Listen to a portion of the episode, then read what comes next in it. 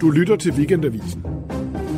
Velkommen til Hjem med Reol med Johanne Mygind. Min reol er overfyldt øh, fra gulv til loft. Der er øh, ja, hundredvis, måske tusindvis af bøger. Øhm, og der er ikke noget overordnet princip. Det er sådan, princippet er, øh, hvor der er plads, der kan være en bog. Øh, og der kan ikke være flere bøger, så nu er det nye princip, at hver gang jeg får en bog, så skal der en anden bog ud. Så det er sådan uh, survival of the fittest for bøger.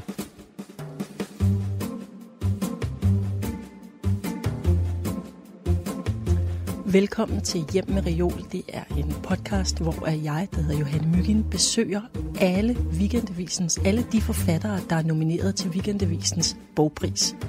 Og manden med den overfyldte reol, han hedder Paul Duedal. Og øh, det er rigtigt, ikke? Jo. Johanne Mygind har givet forfatterne en opgave. Find de bøger på reolen, som har haft særlig betydning for dit liv og forfatterskab. Jeg er jo faktisk lidt fornærmet, fordi normalt så hedder det her jo hjem med reol. Men du insisterede på, at vi altså skulle være på dit øh, kontor på universitetet. Og jeg spekulerer på, øh, er du sådan en af de der forskere, der er så optændt af dit stof, at du nærmest føler dig mere hjemme på universitetet end derhjemme? Ej, det vil jeg ikke sige, øh, men jeg bruger stederne forskelligt.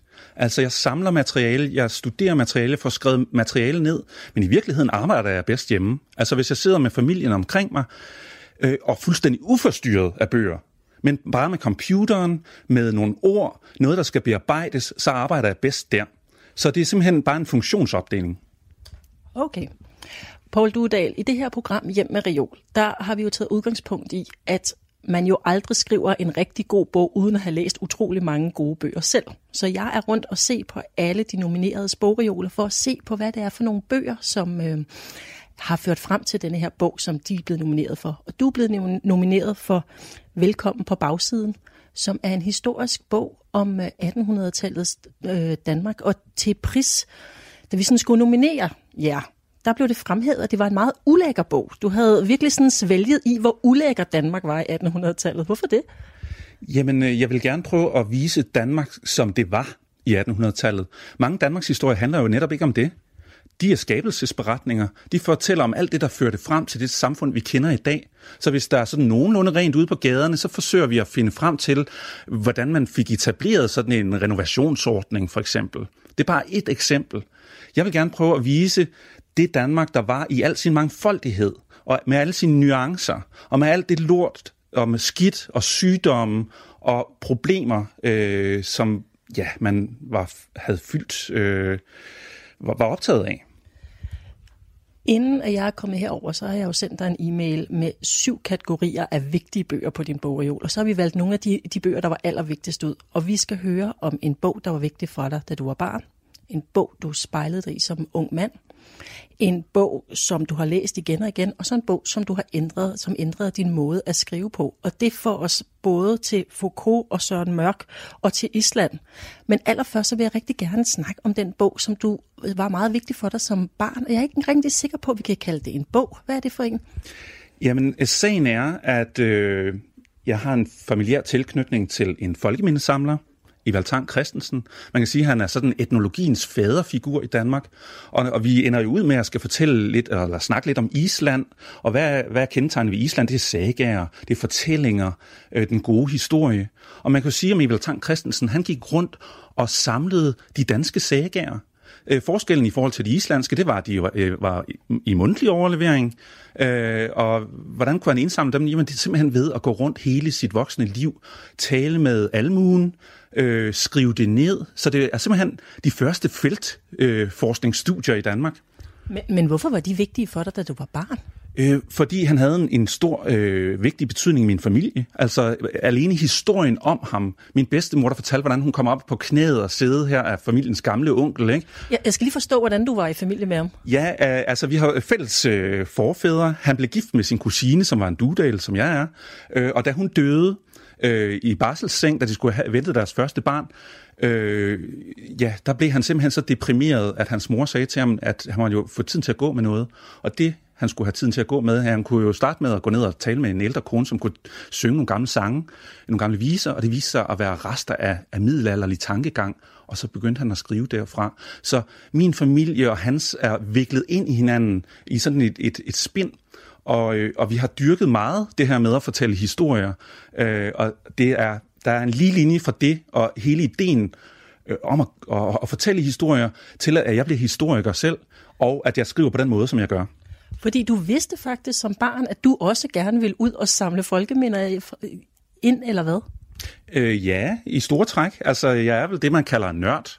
Altså, øh, jeg har altid, altid, ja, før modermælken nærmest været interesseret i, i alt, hvad der havde med fortiden at gøre. Øh, så jeg, jeg ved ikke helt, hvor det stammer fra. Altså, det, det er kommet på meget, meget tidligt tidspunkt. Og, øh, og jeg har gået ensporet i den retning. Men der var også noget andet ved dit barndomshjem, fordi det lå i en virkelig mærkelig by. Ja, altså jeg er opvokset øh, mellem Vejle og Fredericia.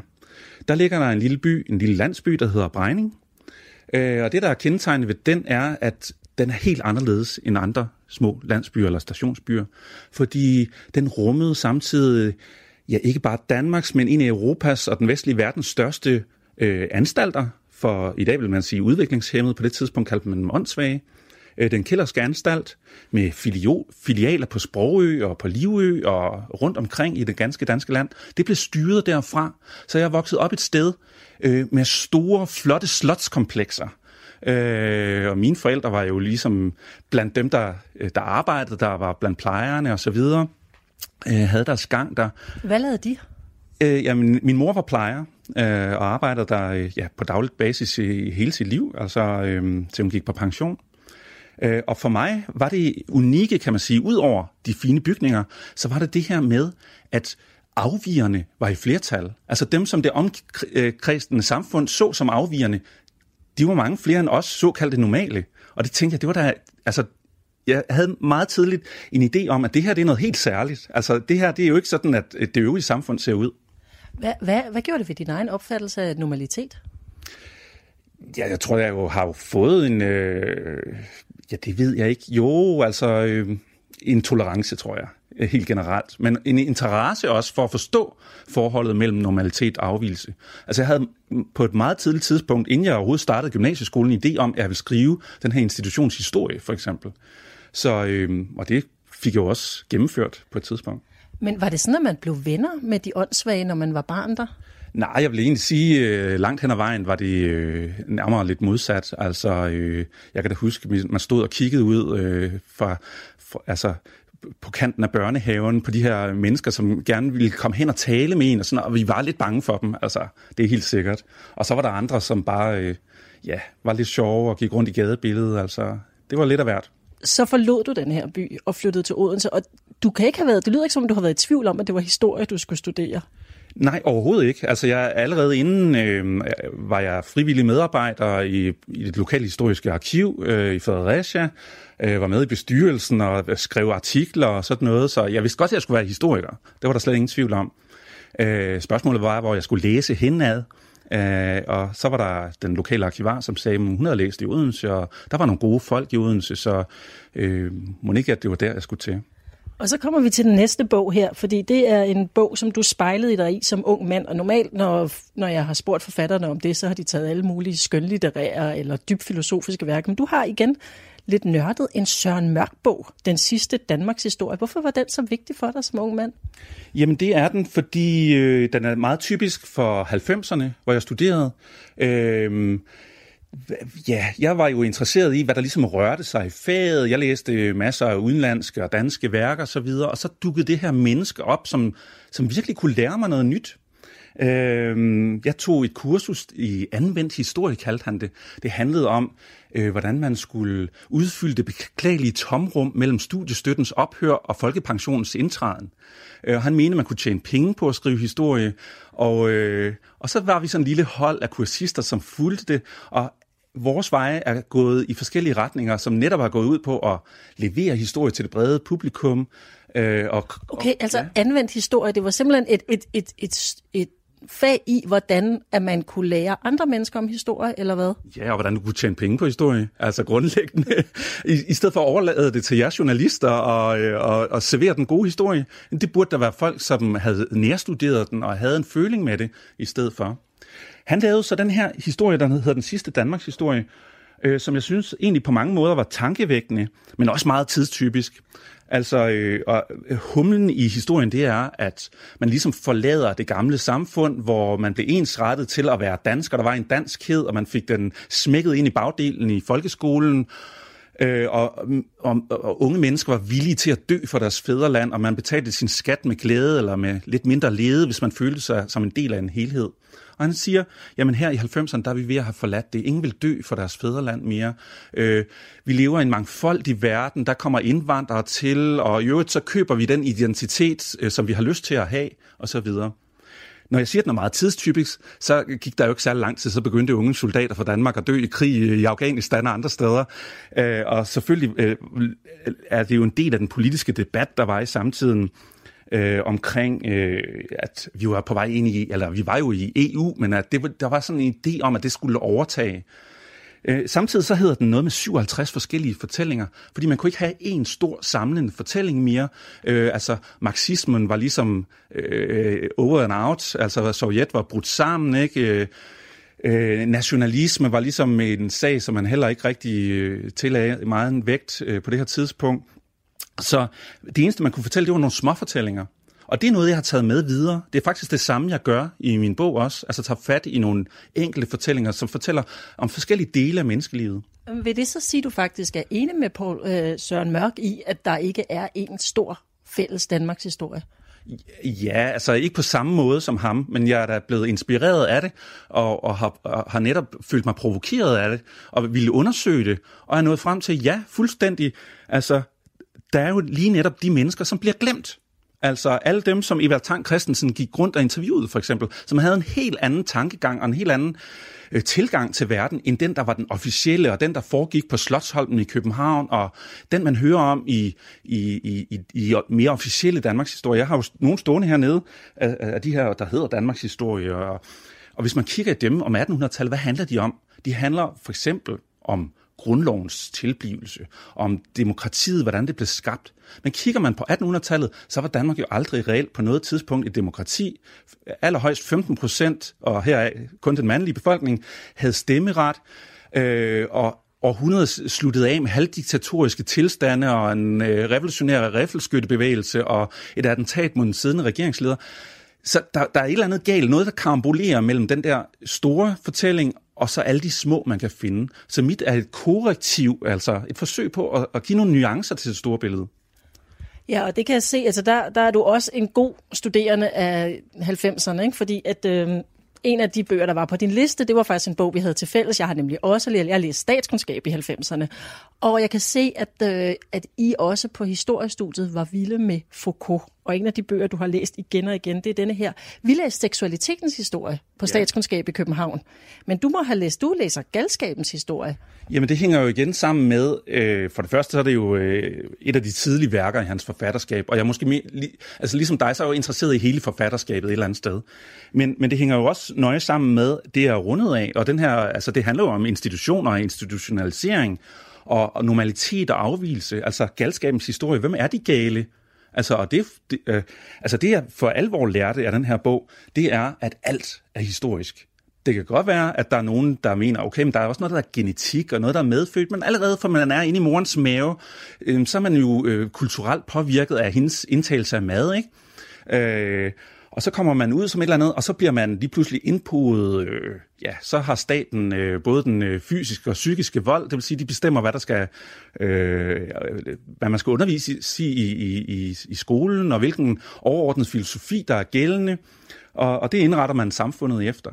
Øh, og det ændrer sig. Så det er historiciteten og de forskellige øh, ting, som, øh, hvad skal man sige, øh, Øh, afgøre, hvad der er inden for normaliteten, og hvad der er ligesom er afvigende, som, som, som skal straffes eller lukkes inde og sådan noget, som er enormt interessant. Altså, jeg husker fra min tid på statskundskab, da vi snakkede Foucault, Foucault som et ret deprimerende bekendtskab. Fordi det var ligesom, at alt var magt, og alt var tvang, og alt var disciplinering, og hver gang staten fandt på noget, der kunne være bedre, så kunne Foucault komme og kritisere det og sige, at nu afgrænsede man nogle andre og den slags. Altså, har du det også sådan med Foucault, at han er deprimerende læsning? Ja, han er befriende deprimerende. Han er fuldstændig illusionsløs. Øh, og jeg føler mig provokeret af det. Og, øh, og meget af det, altså, og øh, det, jeg har taget med videre, er netop provokationer, og jeg netop tænkt det modsatte, nemlig at verden består jo af illusioner. Altså det er jo dem, der har betydning for menneskerne, hvad vi tror på, hvad vi, hvordan vi gør osv. Men det skal skrabet helt væk her, øh, og det kan jeg godt lide. Altså det er på, der, det er på måden meget befriende, altså.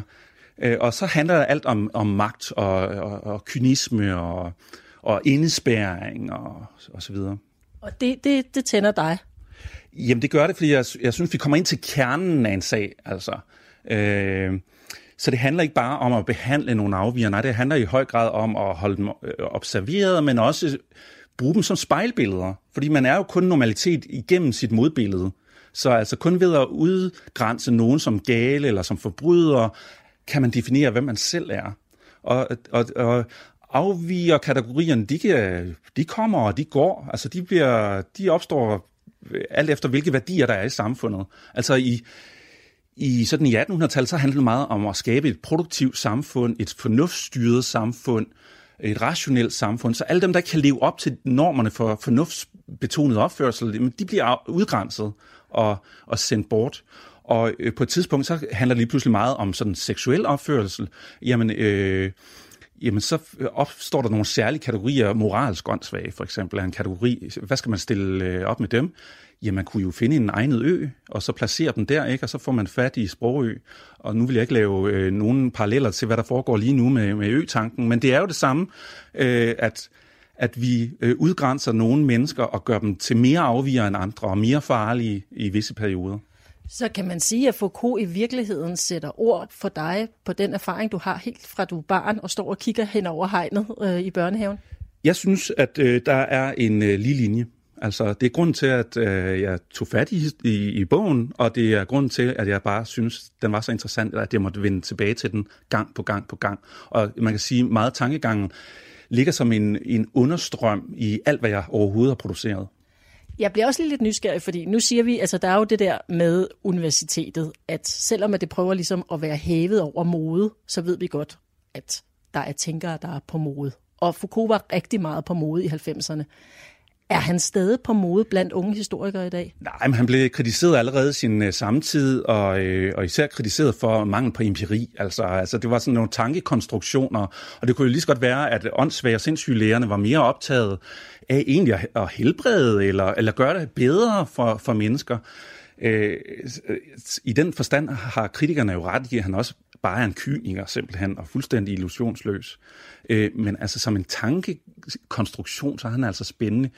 Om han er populær på samme måde i dag? Nej, det er han ikke. Men altså, vi bruger ham der i undervisningen. Altså, jeg underviser jo indimellem i kriminalitetshistorie. Vi kan jo ikke komme uden om at fortælle om det moderne fængselsvæsen og øh, den særlige arkitektur, der er omkring øh, forskellige fængsler og deres indretning, uden at tage fat i Foucault, fordi han er, hvad skal man sige, jamen, han er øh, en klassiker.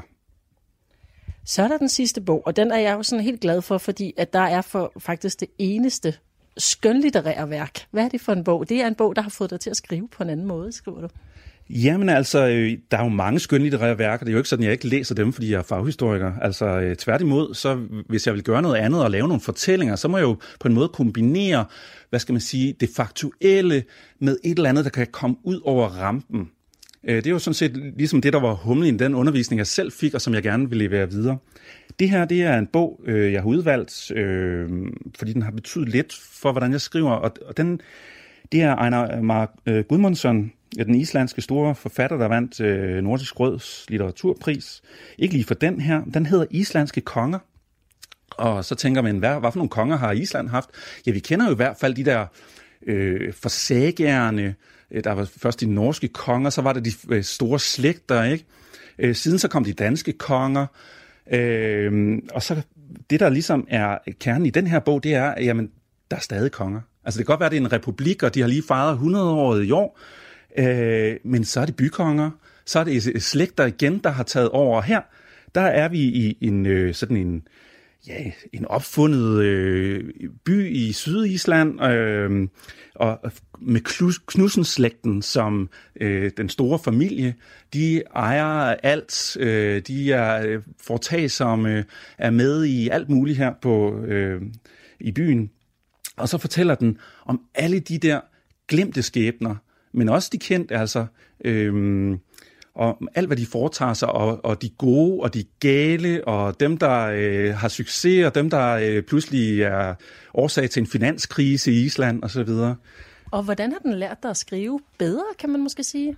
Altså, øh, jeg lærer jo noget øh, ved det rent sproglige. Altså, der er jo, det er jo en moderne saga, det her jo. Så der er noget omkring øh, måden at indlede på, noget med spændingskurver, øh, noget med at beslutte, hvad der er relevant, der har været med, og det er ikke nødvendigvis det, der er fagligt relevant, det kan også være et eller andet, der trigger den videre læsning, øh, eller nogle formuleringer, som er, er bare smukke, æstetiske. Øh, så jeg har lært utrolig meget af, af måden, men også alle de her små fortællinger igen. Øh, det er jo på samme måde, jeg har opbygget min, min bog. Altså at lave mange små fortællinger i et stort værk. Ja, med henblik på at vise det store billede. Altså det, der er øh, kernen i begge bøger, det er sådan set den store glemmebog. Altså alt det, der bliver udladt af den officielle historie, alle, alle os, der før eller siden bliver glemt, fordi vi ikke ligesom deltog i og fik succes på det store plan inde på Slottsholmen, eller øh, med en opfindelse, eller der, der er masser, der har lavet noget, som ikke førte til noget.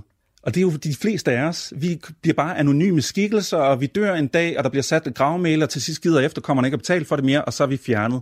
Så er der do- nogle dokumenter tilbage, som viser, at vi engang eksisterede. Og det er dem, jeg har prøvet at hive frem. Og det er jo lidt det samme, Anna Gudmundsen forsøger her, ikke? At, at fortælle de her glemte skæbners historie. Så er der en sidste ting, jeg skal fortælle om den også. Det er det rent sproglige, fordi han har fortalt mig engang, at hans målgruppe, det er en taxichauffør. Han er selv søn af en taxichauffør, og han har altid tænkt, jamen, kan man fortælle en historie til dem, finder de det interessant, jamen, øh, så øh, rammer han øh, bredt, og, øh, og kan komme ud med det, han har på hjerte. Så du skriver også til taxichauffører? Ja, jeg har egentlig ikke tænkt på det ligesom en taxichauffør, men det gør jeg jo. Altså, det er jo det er lidt den samme sproglige stil. Ikke at jeg forsøger at kopiere den en til en, det kan jeg heller ikke. Jeg er nødt til at holde mig også til fakta og så videre. Men, men jeg er inspireret af det, helt sikkert. Paul Dudal, tillykke med, at du er nomineret til Weekendavisens litteraturpris, og tak fordi jeg måtte se din reol. Velkommen. Du har lyttet til Hjem med reol. Læs mere om de 10 nominerede til Weekendavisens litteraturpris 2018 på weekendavisen.dk-litteraturpris. Her kan man også afgive sin stemme frem til den 15. januar. Man skal være abonnent på Weekendavisen for at stemme. Man kan også deltage ved at indsende stemmesedlen fra den trygte avis, eller ved at sende en mail, inklusive abonnementsnummer, til mail litteraturpris weekendavisen.dk. Vinderen offentliggøres fredag den 1. februar. Optagelse og tilrettelæggelse Johanne Mygind. Redigering og klip Ninette Birk og Silke Fensmann. Musik Peter Christian Sejersbøl.